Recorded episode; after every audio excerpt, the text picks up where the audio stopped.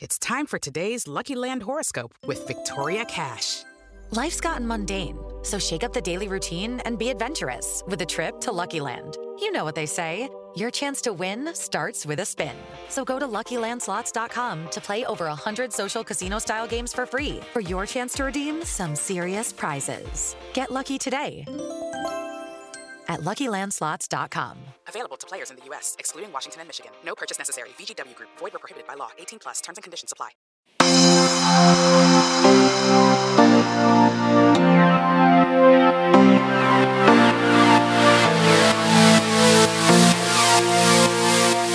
Hello and welcome to Outward for the month of October. I'm Christina Cauterucci, a staff writer at Slate and host of The Waves, Slate's podcast about women and gender. And I am a big, juicy ball of adolescent emotion this month because I've been listening to the new Tegan and Sara album. I'm crying inside. Uh, I'm Bryan Lowder, editor of Outward, and I just parallel parked under duress yesterday for the first time in 12 years in New fucking York. Wow. So I need to hold space for that achievement just for a minute here on the podcast. Snaps for you. Snaps for me. Thank you. Thank you. Pretty Ricky is what they call me, and I'm here guest hosting and uh, trying to figure out why people think Lizzo is a rapper. Ooh, we could do a whole episode about We that. could. I'm I love so that. flummoxed by that. I- Have people been saying that? yeah, they that, that uh, she's categorized as a rapper, and I'm like, yeah, her words rhyme, but doesn't every musician Yeah. words rhyme? So what? Okay. Huh. Huh.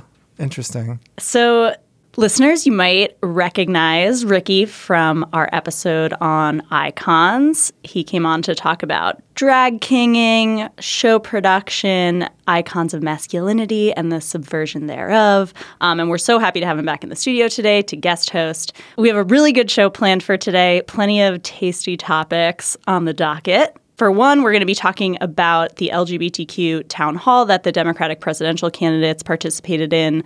Um, we're recording this just mere hours after the town hall wrapped up, so we'll discuss that. We're also going to talk about the new gender neutral doll for children from Mattel. We've got a couple examples of the dolls here in the studio, and we're going to have fun playing with them. But first, Bryan, take us into our intro segment. Yeah, we have pride and provocations, just like every episode. Um, and so I was wondering, uh, Ricky, if you would like to start us off. Do you have a pride or provocation this month? I guess I kind of already did that when I talked about Lizzo, but uh, You're allowed to be provoked multiple times. I am I am provoked by that multiple times. Um, pride definitely in um, seeing how much LGBTQ representation we're starting to see on television right now. Um, the new Batwoman show is coming out, starring Ruby Rose, who is right. uh, def- has definitely become a queer icon. Um, uh, I'm also a big fan of Black Lightning, also a superhero show featuring uh, a lesbian, a black lesbian superhero. So take that, all of you racists out there. She's black and she can kick your butt. So um, that's my pride. Yeah. Excellent. I've got a provocation this month. Um, so by the time this show airs, it'll be maybe a week or so since this was really a hot topic, but a lot of people have been talking about it this month, so I wanted to address it. I'm talking about Ellen DeGeneres, who was photographed having a little LOL with George W. Bush at a Dallas Cowboys game. That's football for anyone unaware. Thank you. Um, sure, yeah, that was for you, Bryan. Um, she got some criticism for it, so she did a little segment on her show to defend herself because people are like, you know, hey, why are you hanging out with this war criminal and noted homophobe? And she said in her segment, I'm friends with George Bush. I try to teach you on this show to be kind to everybody, not only the people you agree with. For example, I'm friends with people who wear fur, and I don't agree with wearing fur, but we're still friends. And you know, there's a lot of discussion these days about cancel culture and civility and, uh, you know, d- being able to accept people with different perspectives. And I think some people are starting to realize that political positions or even party affiliation aren't necessarily indicators of benign differences of opinions. You know, they carry the weight of lives and livelihoods. They're flesh and blood. They're pain. They touch on the deepest questions of morality and decency. And when we talk mm-hmm. about, we're not talking about kindness and unkindness. I think about my little niece who's three, who has recently learned the word kind and what it means to be kind. And, you know, my sister is doing a great job teaching her about how to treat other people. But we're not ki- talking about kindness here. Like the reason why people don't like George Bush is not because he's unkind or they're not being unkind to him when they don't when they uh, criticize a public figure for giving him her stamp of approval. We're talking about justice and injustice. It's not about kids sharing on the playground. This is a person with political power wielding that power to harm and vilify and oppress. And then another person, Ellen, with cultural capital, using that capital to paint over those injustices that he's perpetrated. And I think the people who are m- moved to defend Ellen DeGeneres or George Bush are trying to say like can't we get along? There's all these like you know rifts in the uh, in the political landscape right now. And I, I wonder what kind of person you have to be how I wonder how out of touch you have to be from members of your own community or how thoroughly like your own wealth must insulate you from the threat of discrimination in order to enjoy a football game with the man who literally tried to change the US Constitution to explicitly shame you into second class citizenship just to put aside all of the actual war crimes that he you know committed or or and tried to paper over in his administration i just wonder so that's that's what i've been provoked by this month Are we allowed to make commentary on that? Because I, first off, Yeah. I, I want to Yeah. give Please. hallelujah hands to to everything that you just said. Same. This, this idea that we have to um, put our humanities aside so that we can so that we can be nice to each other. Uh, racists aren't necessarily mean, toothless, you know, uh, suspender wearing dudes in some swamp somewhere, right? They can be your neighbor, your boss, your coworker, right? Totally they- respectable. right, they can be respectable and they can be kind and they can be funny, but that doesn't mean that I have to to somehow put aside your your racist, homophobic viewpoints to to what so that we can share coffee. First off, I don't want coffee with you. there's you. plenty of other people to have coffee with Right. I have other people in my life to have coffee with who don't think that I'm a second class citizen. So, no thank you to that. And all the props to you for bringing that up because that has been uh, quite a thing. And I think this idea that people can still um, sit in the middle on things like this it makes me angry. Yeah. You, you are not allowed to be in the middle on this. There's no you know, at, at what point are children in cages kind of okay, right? Where's your middle ground on that? There's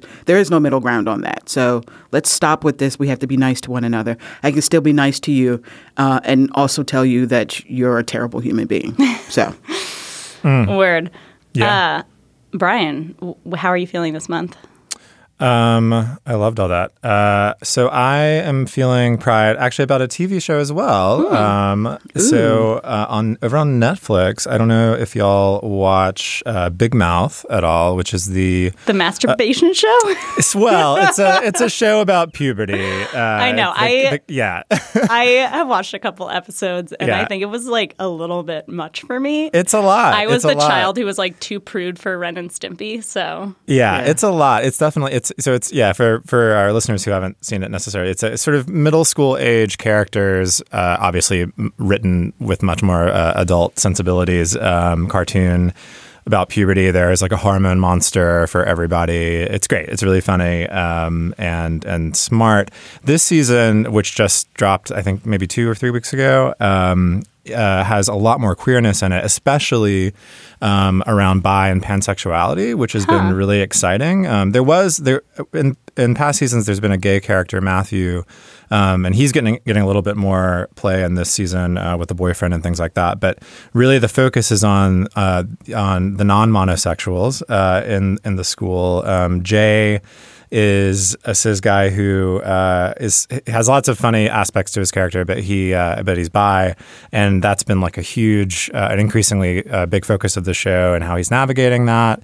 And then um, in, a, in, a, sort of late in the season, there's an episode where a Pan character uh, moves to the school, um, and she's a girl. And th- that episode is a lot about how um, non-monosexuality is treated differently in men and women, which Oh, is cool. really smartly done. Yeah. Um, and so, uh, yeah, I just highly recommend it. It's smart. It's very funny. And it's, I think it's a show that really gives the lie to this like dumb comedian um, discourse right now that says that, you know, there's nothing that can be transgressive in comedy anymore. The show is, ex- as you pointed out, Christina, like extremely transgressive in many ways, uh, and, but is, is super smart and I think um, socially responsible and uh, progressive. So, um, highly recommend the new season of Big Mouth. Very proud of it. Sounds really good. Thanks. Um, I couldn't watch it. There were too many penises in it for me. there's there's all kinds of body parts. Yeah, it's like I was all like, over this the place. is this is.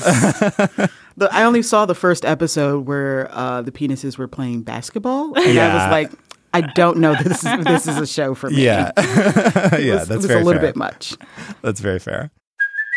Hey, it's Kaley Cuoco for Priceline. Ready to go to your happy place for a happy price? Well, why didn't you say so? Just download the Priceline app right now and save up to 60% on hotels. So, whether it's Cousin Kevin's Kazoo concert in Kansas City, go Kevin, or Becky's Bachelorette Bash in Bermuda, you never have to miss a trip ever again. So, download the Priceline app today. Your savings are waiting. Go to your happy place for a happy price. Go to your happy price, Priceline. Okay, on that note, our first topic for today the presidential town hall on LGBTQ issues. It aired on CNN on October 10th. It was co organized by the HRC. Uh, Bernie Sanders couldn't make it because of his recent heart attack, but all the other usual suspects were there, plus a couple unusual suspects. Uh, like Tom Steyer, who's a you know bajillionaire, who is now made it to the Democratic debate stage. but his segment aired really late at night, and we'll mostly be talking about uh, the more viable candidates who were up on stage. So the point of this town hall, as far as I saw it, was not necessarily to show that they were all like on the right side of the issues, so to speak. I mean, there were a few substantive differences between some of the candidates on sex work, on uh, talking about the tax exempt status of religious organizations um, that discriminate. But I'm going to play a little clip from Joe Biden explaining what the actual point of the debate was in his view. And by the way, I suspect, Anders, you're going to hear this is the, going to be one forum where you're going to very find very little disagreement among the Democratic candidates. I'm proud of the position they all have because every one of us are. If if there's differences, they're just in degree and emotional concern. So I- I'm not sure if I would quite explain it that way, that, that it was about degree of emotional concern, but um, I will say I th- saw it more as an opportunity for candidates to show how fluent they were. So I watching the town hall, it seemed to me like a real collision of timelines, like in in the way that you know Joe Biden to quote him again, he's so quotable. Um, he was like, you know, you could get married on Saturday and fired on Tuesday. I think that's an extremely stupid way to talk about the state of LGBTQ rights, but not stupid. It's it's a little bit reductive, but I think it does explain the how a lot of people who aren't necessarily living LGBTQ lives day to day see things. They're like, wow, you know look how far the public has come even on acceptance of gay marriage and you know gay marriage the defense of marriage act uh, was still around when the last major uh, forum on lgbtq rights happened in 2007 where like almost none of the candidates running for president even said gay marriage was a thing that they could support but then even watching the town hall last night there were some moments that struck me as incredibly not progressive and it was like they were all coming together uh, in this one space. You know, Kamala Harris coming out and saying, "My pronouns are she, her, and hers," and then Chris Cuomo coming out and saying, "Mine too." Like it that it was a moment where I felt like she was in in like the most minor way trying to say like I understand the language that you guys use, and then uh, the moderator treating it as a joke. Um, what That did you guys think about the the town hall? That was uh, such a cringeworthy moment. Um, and uh, already, like, I know that we're going to probably start talking a little bit about how we feel about the candidates in general as uh, prospective, you know, um, uh, front runners, but this is a problem I have with Kamala Harris. She seems like an aunt who's out of touch, who's trying to use words to connect with you. She's like, everything's lit, isn't it? And you're like, sure, Auntie Kamala, it's very lit. And, and just watching her talk, it, it just, it feels like she's just missing something to connect with an audience. So, so even if she did have good points, uh, I was oftentimes just kind of turned off by her presentation on stage in general. And uh, as a black woman, I would like to root for the only black woman who's running for president. But, um, you know, we all have issues with her in general. Um, but cringeworthy moment for sure. But uh, if we talk about how they handled the protesters, I would actually say that they did a really good job Yeah. of letting people say the things that they wanted to say. Um, I am forgetting her name. She was the one that interacted with um, Don Lemon. Um, Blossom. Blossom? Blossom, yes. Yeah. Brown. um, and uh, I thought he did a fairly decent job of letting letting Blossom talk. Um, and at one point, he took did take the mic from her, but then he gave it back to her. Yeah. Um, so it, it's a it's a hard thing to do, especially on the spot, live in front of a bunch of people. But for the most part, I thought they did a fairly decent job letting protesters speak um, and reiterating the things that they were trying to say uh, as for the audience that was there and the audience that was watching at home. Yeah. I was I was really impressed by that too. I mean, I, I think we've seen protests at other uh, debates and events like this, and it's it's just the way it was handled here was was by and large like refreshing. Um, so that was that was definitely a positive thing. Um, amid all the uh, gay bathhouse gay, uh, cringe moments, uh, uh, referencing another one Yeah. that Biden made. Yeah. before we before we get into that, which I think is we should definitely talk about, I I will say the the two major moments where protesters sort of came to the front, um, and and everyone had to pause to take in what they were saying, and and it was you know about black trans people not having a voice at the debate, um, and I think after Blossom spoke and said that there were at least a couple of black trans people who did get to speak, but at the time she was like, you know, this is anti-blackness. You're only letting you know non-black people of color who are trans ask the questions, um, but I, I was Uh, like exhilarated by those moments. I don't think I've ever seen that happen at a presidential debate where protesters have stood up to say something and they've actually been given the chance to be heard. Yeah. Um, it it felt like a total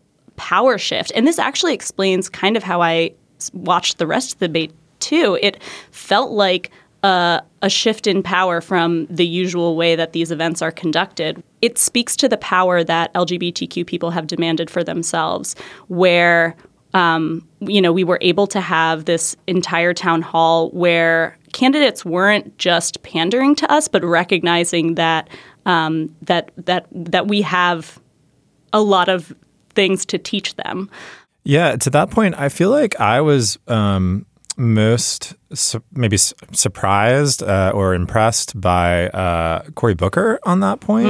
Um, Yep. I was I was not, and I, to be, you know, my beat is not politics, so I'm not like in this every day like Christina might be, but I. Um, I hadn't heard him speak on these issues before, and I found him to be almost, maybe beside Warren, like the most sort of conversant and comfortable. Um, he felt like if comfort is is a is a metric we're using, which I think is a good one, he just like seemed to really get it. Um, and I was I was really won over just by his his sort of handling of of the the various you know questions that so each candidate got sort of sort of the same questions phrased slightly differently. I mean, he handled I think all of them pretty well, but also his ability to kind of um, pivot from the the direct question into like larger issues um, too about healthcare and about uh, other things like that. Um, it was striking to, to see that happen um, f- from him. So I, I really enjoyed uh, that experience for sure. I want to talk to you guys about this moment that Elizabeth Warren has been getting a lot of praise for. She made a joke, sort of mocking homophobes. Um, So, someone in the audience asked her, What would you say to somebody on the campaign trail who said, I'm traditional, and because of my faith, I think marriage is only between one man and one woman? And she said, I'm going to assume it's a guy, or, you know, for the sake of argument. Uh, and I would say, Just marry one woman then. And then everyone laughed and clapped. And then she goes, Assuming you can find one. and oh my God, did everyone just erupt in praise for her? I, you know, I got a chuckle out of it, but I actually feel a little bit, um, a little bit uncomfortable with that. I mean, first of all, I don't think that's true. Like women marry homophobes all the time and are homophobic, and you know, you're like, I felt like she was sort of implying that homophobic views are so beyond the pale that somebody will be socially ostracized if they have them, which you know, Joe Biden said something similar. I just don't think that's where America is right now. There are homophobes everywhere. Um, and it felt good in the moment. It felt, and a lot of the um, town hall felt like this, where there was sort of a looser vibe. I think because LGBTQ people are so much fun, um, the candidates felt like they could joke a little more. There was a little bit. It, it didn't feel as sort of staid as a typical debate. Um, and it, I don't know. The I just picture a lot of people on the right taking that clip and playing it to people. And you know even even some people who are like yes i support gay rights will look at that and think like how how rude do you have to be to mock a hypothetical constituent?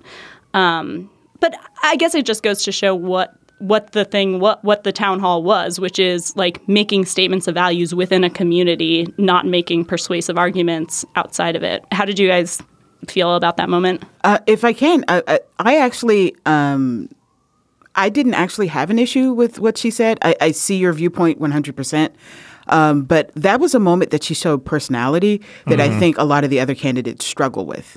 Um, and whether what she said was appropriate or not, it showed a, f- a fieriness in her that we need right now. And we need somebody who is willing to make very, um, you know, strong, opinionated uh, stances on things. And whether her stance is right or wrong, uh, you know, we can definitely debate that. But that was the moment that I was like, yeah, I I, I mess with Elizabeth Warren. Like she was, it, it it it was the thing that kind of won me over. I was already like leaning towards her, but for me, that was the thing that kind of won me over for her. And I get what you're saying. 100%. The uh, the right side will will 100%. But regardless of what she said, they were going to twist it anyway. So might as well have a little bit of fun with it. I guess she's also yeah. saying like I'm not an Ellen DeGeneres. I, Yeah. Like I don't suffer fools. Yeah, and I like that about her. And um, uh, the fact that she uh, stated it so plainly, I think, was also like the first part of the her little quote unquote joke, right? The second part, again, we can we can talk about that. Uh, f- Probably for a few hours, but the first part of what she said, then just marry one woman. I, for me, was like so simplistic and profound. Like, then just marry one woman. Like, if that's what you feel, then you do you your thing and we'll do our thing and they don't have to meet in the middle in any way shape or form what you do doesn't have to do anything with what i do so I think it was sort of a good um, corrective to this uh, line that Biden was sort of uh, espousing a lot, which was like the the people just don't know. They just Americans just don't know. They don't understand it. You know, like homophobes just need to be like educated, which I feel like is a very um, I mean, I hate to say it, but just like older person kind of like way of thinking about this stuff, and like, and I agree, Ricky, that we're like past that. Like, I want a candidate who is is is not fucking around with that kind of stuff anymore. Like, we're we're we don't need to do that. Like, we're we're the time for sort of outreach to those folks, from my point of view, is sort of over. Um, and so I appreciated it for that.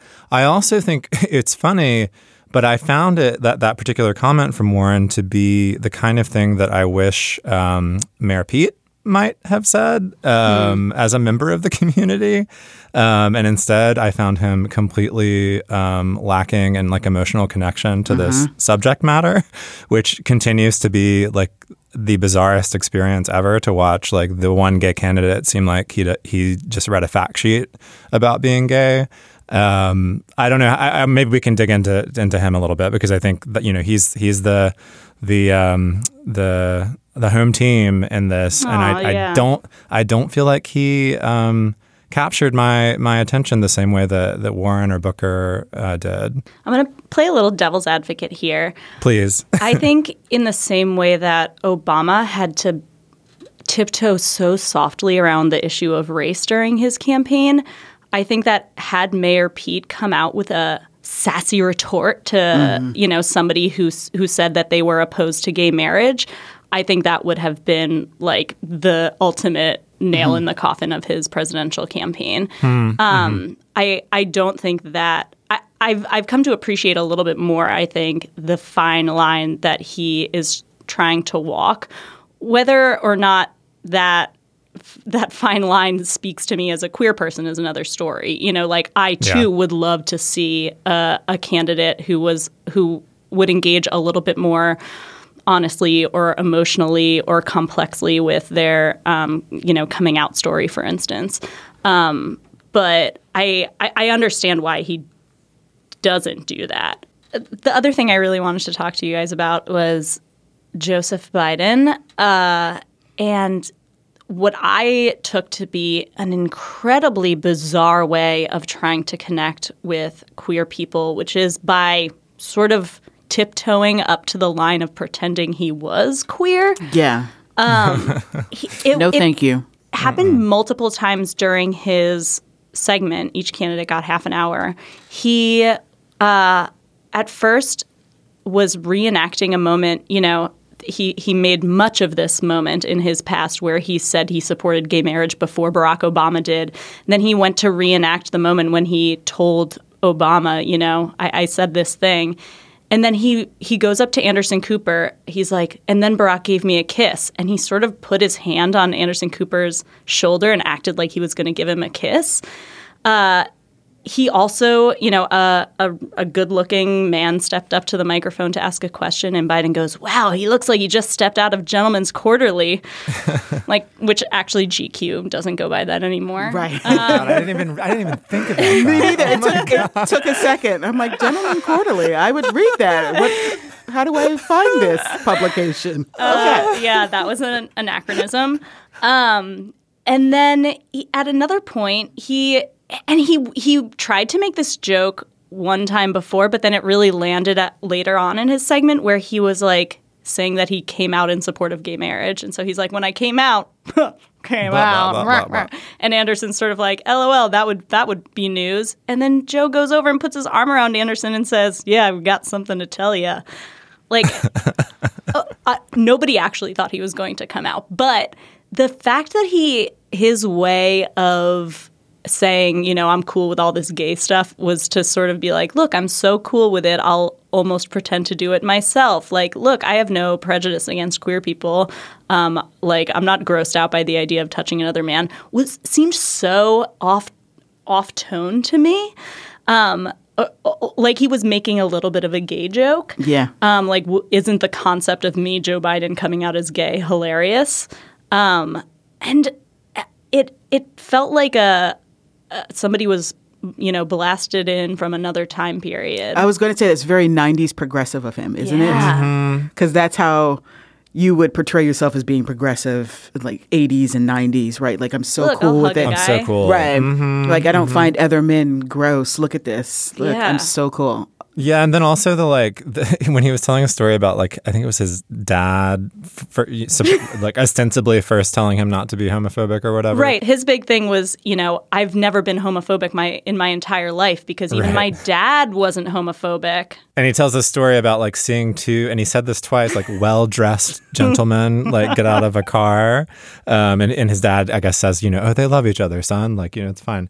Um, but just the just like using well dressed both times to like to like indicate to code gayness was like As if this, they had this modeled for Gentlemen's Quarterly. In as fact, uh, indeed perhaps they came just from a shoot um, but it, it was it was just this like old fashioned way like Mm-hmm. it's it's a well meant it's not like i'm not like mad about it Yeah, but it's he didn't just say like limp wristed men. no, something but it, that. but it, but it's function. It's like feels just like, oh gosh, like uh, you know, Grandpa, like stop, stop doing it. Yeah, like you could just say men. Yeah. Right, And then right. the the next part of the story is they kissed each other. So we could have inferred For the that they- rest. Right. yes. right. We could have assumed they were well dressed. Um, also, I would have loved to hear Pete like say something like, "Hey, you know what, Joe Biden? Not all gay men are well dressed." Right. Like I respectability politics. That's what I was about to say. Is that it's Mm-hmm. it's interesting how um, I, you often hear respectability politics when talking about like um, you know people of color, specifically black people, and respectability politics there. But it's interesting to see this kind of creep in um, with gay people, which I'm like. Uh, to be uh, to be honest, I didn't even realize it was a thing with gay- like like some of the most respectable, well dressed people that I know are gay, as so are some of the most slovenly dressed people that I know. like like there's there's a there's a gamut there. We all and you know, surprise, surprise, straight people are also like that, and bi people and gender nonconforming people. So like, what is what is this about being well dressed? You're not going to take me seriously unless I'm wearing a tie. yeah. yeah. Ugh. I wish we could talk about this for five more hours, but uh, we should probably move on. Uh, listeners, please tell us what you thought of this presidential town hall. We would love to hear what you thought about it. I'm so glad that we got to watch it. Um, you can email us at outwardpodcast at slate.com. With the Lucky Land slots, you can get lucky just about anywhere. This is your captain speaking. Uh, we've got clear runway and the weather's fine, but we're just going to circle up here a while and uh, get lucky. No, no, nothing like that. It's just these cash prizes add up quick. So I suggest you sit back, keep your tray table upright, and start getting lucky. Play for free at LuckyLandSlots.com. Are you feeling lucky? No purchase necessary. Void where prohibited by law. 18 plus terms and conditions apply. See website for details. All right, on to the next segment. Uh, late last month, Mattel, the famous or infamous toy company behind Barbie, introduced a new line of dolls intended to be gender neutral, the first from a major manufacturer. Called Creatable World, the collection features six dolls of varying skin tones and hair textures, and each kit contains uh, different hairstyles of different lengths and clothing options that span the traditional gender spectrum. The executive behind the product told the New York Times that they are meant to, quote, celebrate the positive impact of inclusivity, while a spokesperson for Mattel cautioned that they see them as, quote, something that's all about play and not about politics. Hmm. We'll see about that. but uh, first, we're joined in the studio by some citizens of the creatable world.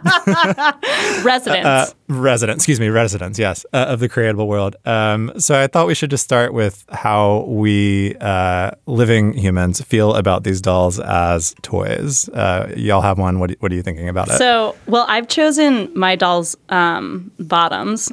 Uh, no pun intended. Mm-hmm. Um, I was trying to figure out here, Ricky. Why don't you pick the doll's top so that we can have a truly democratically dressed doll?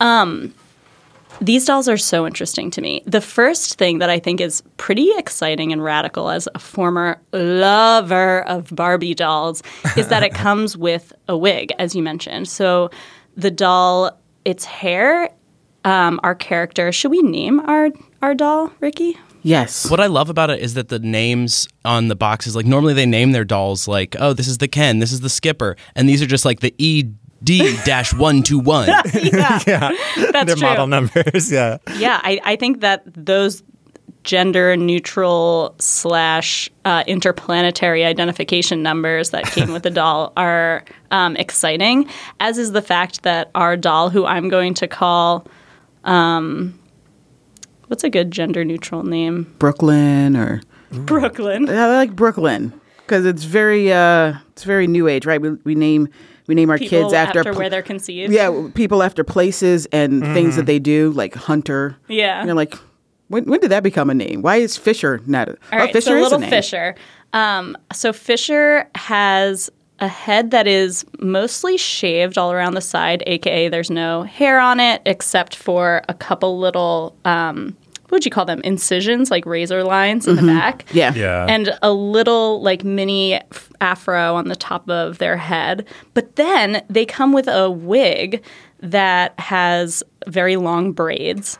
Um, and I used to spend a long time thinking about cutting my Barbie's hair and then sometimes actually cutting my Barbie's hair. I remember trying to give one of my Barbies layers. Once I learned what layers were, oh. that was a disaster. Um, That was so I was very really Jennifer excited- Aniston of you. Oh my give- gosh, 100% inspired by Jennifer Aniston. Um, so I was really excited that this doll would have a wig because I think um, I, in talking to, I'll get into this a little bit more later, but I, I talked to a person who created the gender neutral emojis. And they told me that a lot of times when you're trying to think about what people code as gender, the only thing they look at, you know, in a split second is hair length. Um, and so I think that that was a really good way to signal the fact that this doll could be any gender. But the wig that comes with this doll is I thought it might be like elastic or something like that. It no, it's a hard helmet with hair on it. It looks like a bike helmet. Um, and I've actually seen people wearing bike helmets like this with like fuzzy little protrusions, um, which I think takes away from the verisimilitude of the long haired version of my doll. Bryan, what do you think? Well, this is where I confess that I am. I think maybe the the rare gay guy that did not ever play with dolls, as far as I can remember. Yeah, I, I like. How did I- you become gay? I don't know. I yeah, I, I didn't have um, you know whatever cross gender like toy playing, so that's uh, there's no reason for me to be gay. Um, no, I I don't know why. I, I guess I remember playing just with like blocks and stuff. I think I was whatever. It doesn't. th- This is not about me. This is about the doll. um, the doll is fun. I I've never played with one, so this is it's exciting to like you've never even held a doll? Like I'm when- sure I've held one, but I've not not like in any intentional way. No, not that I. Maybe my my like mom can comment on this, but I don't think so. Um, I've chosen to dress. So mine has. Um, I don't know what n- intergalactic number they are, but uh, mine has sort of a side shave, um, like pompadour thing Ew. attached. That's very like queer no matter the gender. Yeah. yeah, no, it's totally that. And then I chose to put um, this very like Texas, uh, like like church lady wig on, like big hair, um, but blended it with the bangs of like the the uh, the other piece that's under it, and then gave them a kind of um, I think like a sort of brunch look. It's like fashion sweats and like a camo. Uh, zip up jacket. Oh, we and have some, a like, camo item too. Ours Yeah. came with Yeah. camo pants. yeah, Yeah, camo jacket and then some like brown boots and um, a nice like fedora, you know, cocked to the side. Um, so that sort of look, um, and it's fun. I, I I like playing with it. Um, I you know I don't know what it's teaching me about gender exactly, but it is it is fun to put clothes on this uh, small person. That's the thing. Like it, it, it just feels like a doll with more accessories to me. It doesn't really feel much more than that to me. I, and I too also never really played with dolls. I was a Okay, nerd. so it makes sense why you're gay. yeah, uh, Because dolls are how like little, you know, assigned female at Yes. birth people get Yes. assigned uh, straightness. Yes, and uh, I never found them very interesting. I did oh, when I got older. I became a big comic book nerd, and I was like into like collectible action figures, which are not dolls. No, they're Right, not. right. uh, they're serious business, and I was really into stuff like that. But like, those are the kind of things that you buy and never take out of the package, right? Like, you're not you're not taking them out and using all the accessories with them. So it just feels like an overly accessorized toy to me. Like, I don't know if there's. Uh, I, I am going to echo what you said. What is it teaching about? Is it is it teaching anything about gender? And is that its purpose? Like Mattel seems Yeah. to think that it's kind of not. Like it's yeah, like Mattel, but they've also been marketing this doll as a way to welcome like gender non-binary or gender non-conforming kids into the world of doll Mm-hmm. play. Um, I, I'm a little bit more bullish on this doll, I think, than y'all are. I don't necessarily see this doll as like a foray into our gender neutral or gender queer or gender nonconforming future. but I think it's more of a way to decouple the hyper masculine and hyper feminine characteristics that are normally associated with dolls. So, you know, our doll, yeah, like I guess you you don't know what sex or gender the you know Fisher is. Um, the the people at Time Magazine who got the exclusive on this doll and ran the first big feature on it said it looks like a seven year old child.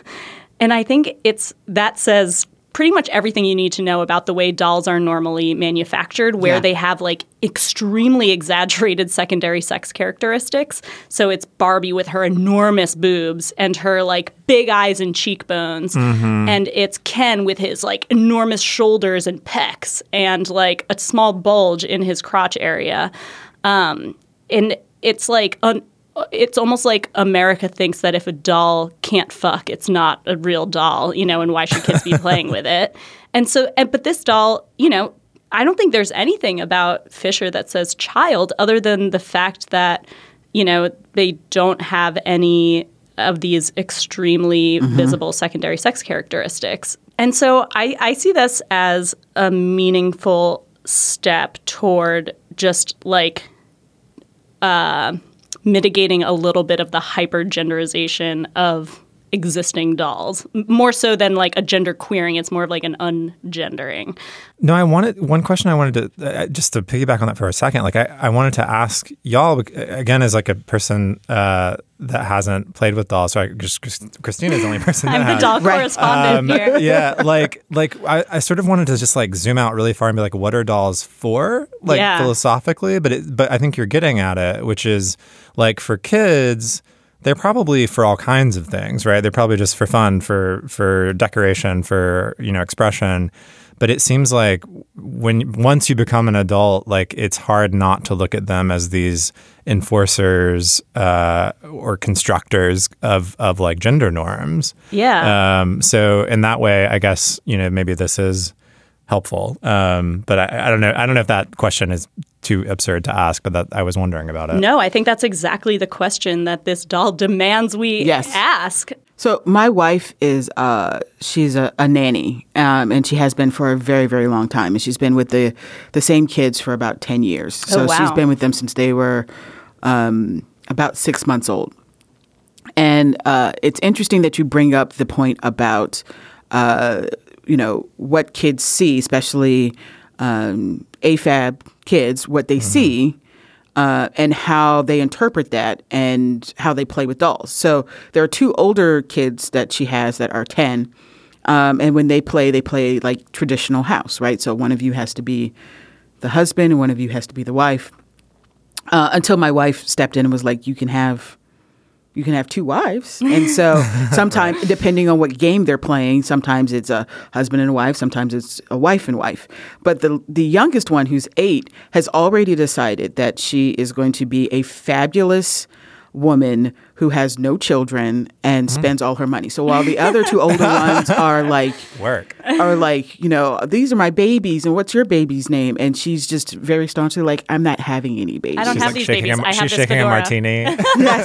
right. like so I think that's just to illustrate the point that like when kids can see that as an option, right? Like I think oftentimes we don't show kids that, that, that there is an option to be anything other than this caring, nurturing, um, you know, mother in training, right? Like I, I can distinctly remember that as kids. We're always given baby dolls, right? Those are the things that quote unquote girls want to play with. They want to pretend they're a mom. I never wanted to do that. So I think it's interesting to have a toy like this that um, kind of bucks that norm of like we're we're training your child either to be the manliest man or the most motherly mother ever. And also giving Yeah. kids the option to have their dolls change gender expression. Like like what I was saying before, I mean, the all the clothes that we've been given with Fisher I think tend a little bit more flamboyant. I don't want to say necessarily feminine, but definitely not like hyper masculine. Like Yeah. even the camouflage pants are. Wait, let me touch them. Um, are like you know skinny pants, like Yeah. tailored.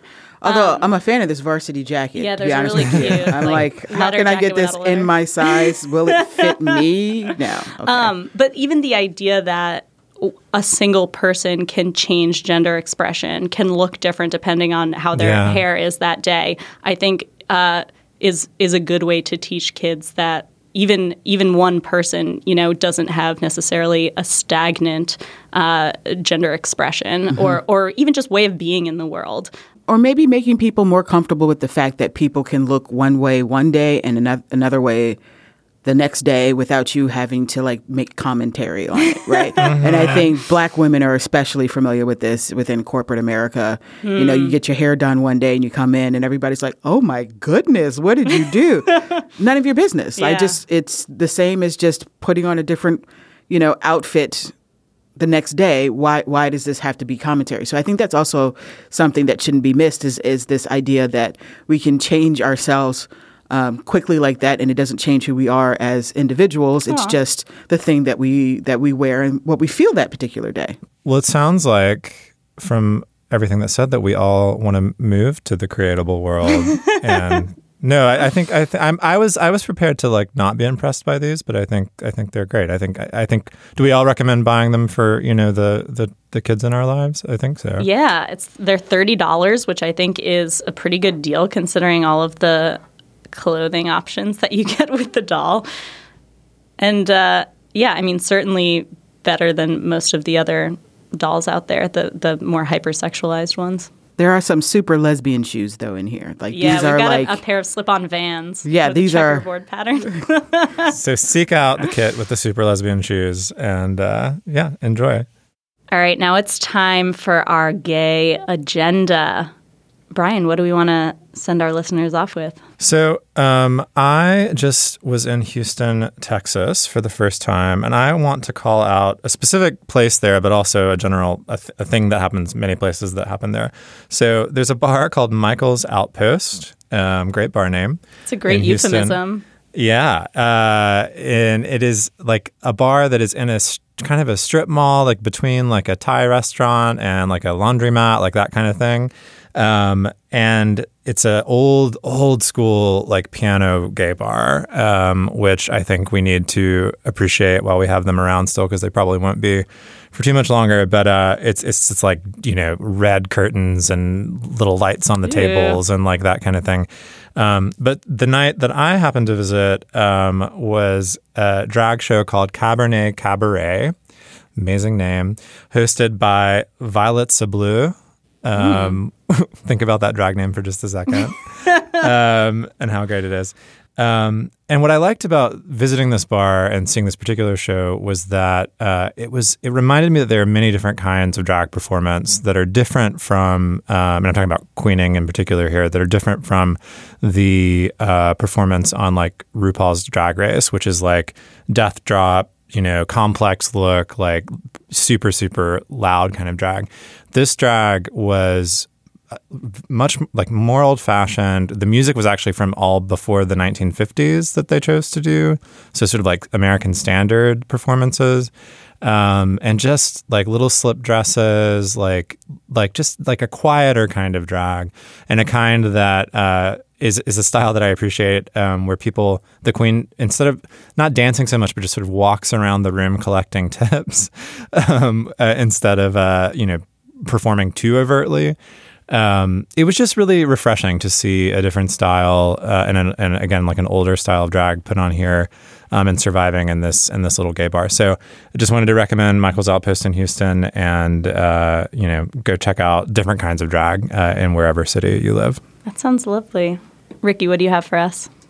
Um, i- am I allowed to like repeat something that I said earlier? Because I really Yeah. would love for people to uh, tune into some of these shows that are um, that have uh, complex gay characters on them, and um, uh, I, I highly recommend if you like superhero shows. Black Lightning is available on uh, Netflix right now, and I think there are either two or three seasons on there. It's uh, it's a very it's a family of black superheroes. So one, I'm going to recommend that anyway. But also, like one of the main characters is uh, gay, and it's not like a a storyline, right? It's just who the character is, and I I love seeing that on television where it's not um, where you're not uh, an accessory to to another cast member, or um, you know, your story is not important to tell until that one episode every season where we suddenly are talking about gay issues. It's very refreshing refreshing to see that in a show that uh, in a type of show that that typically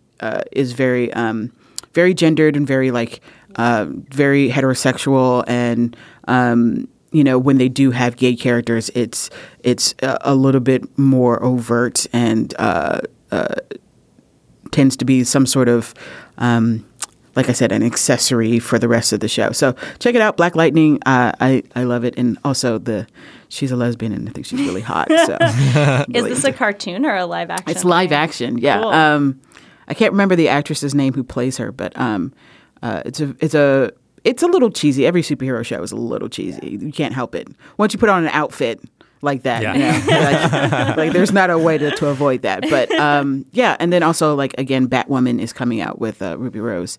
Um, so support our support our queer characters on television. Saving um, the world. Saving the world. Yes. Yeah. Um, my gay agenda item is a piece in the New Inquiry titled "On Heteropessimism."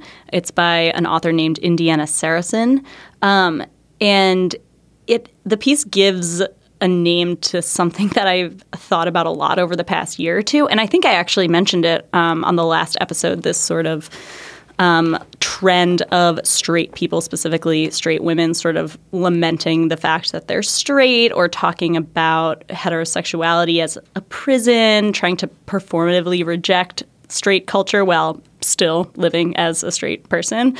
Um, so this I thought was a really interesting piece, um, and it explored a lot of different aspects of that phenomenon and and uh, effects of that phenomenon and sort of underpinnings of it.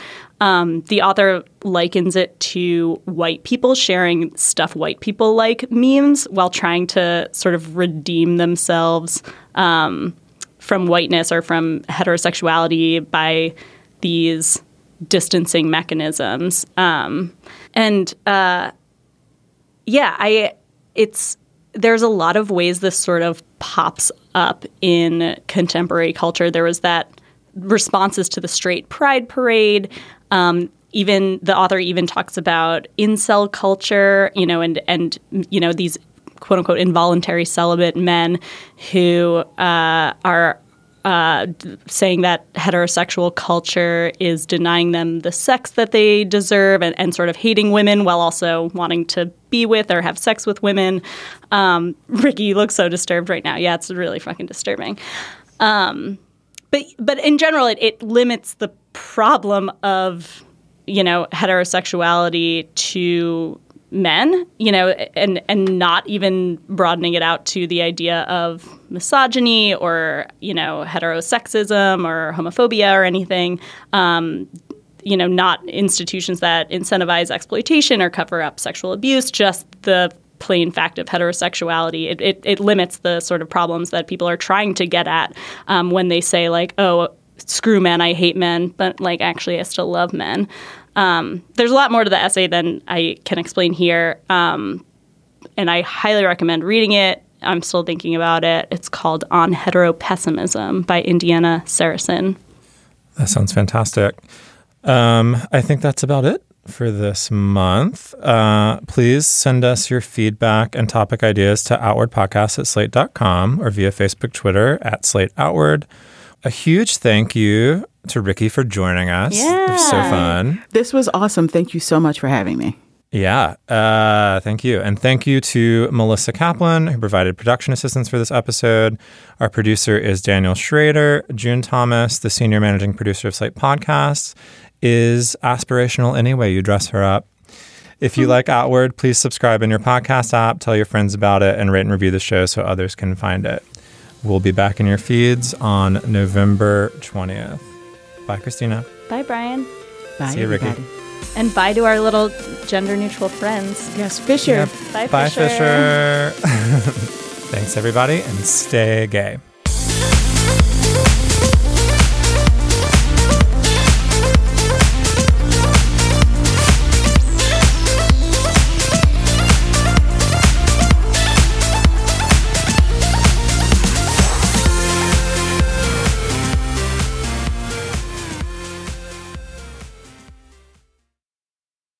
Hello, it is Ryan, and we could all use an extra bright spot in our day, couldn't we? Just to make up for things like sitting in traffic, doing the dishes, counting your steps, you know, all the mundane stuff. That is why I'm such a big fan of Chumba Casino. Chumba Casino has all your favorite social casino style games that you can play for free anytime, anywhere with daily bonuses. That should brighten your day a little. Actually, a lot. So sign up now at chumbacasino.com. That's chumbacasino.com. No purchase necessary. Group. Void were prohibited by law. See terms and conditions. 18 plus.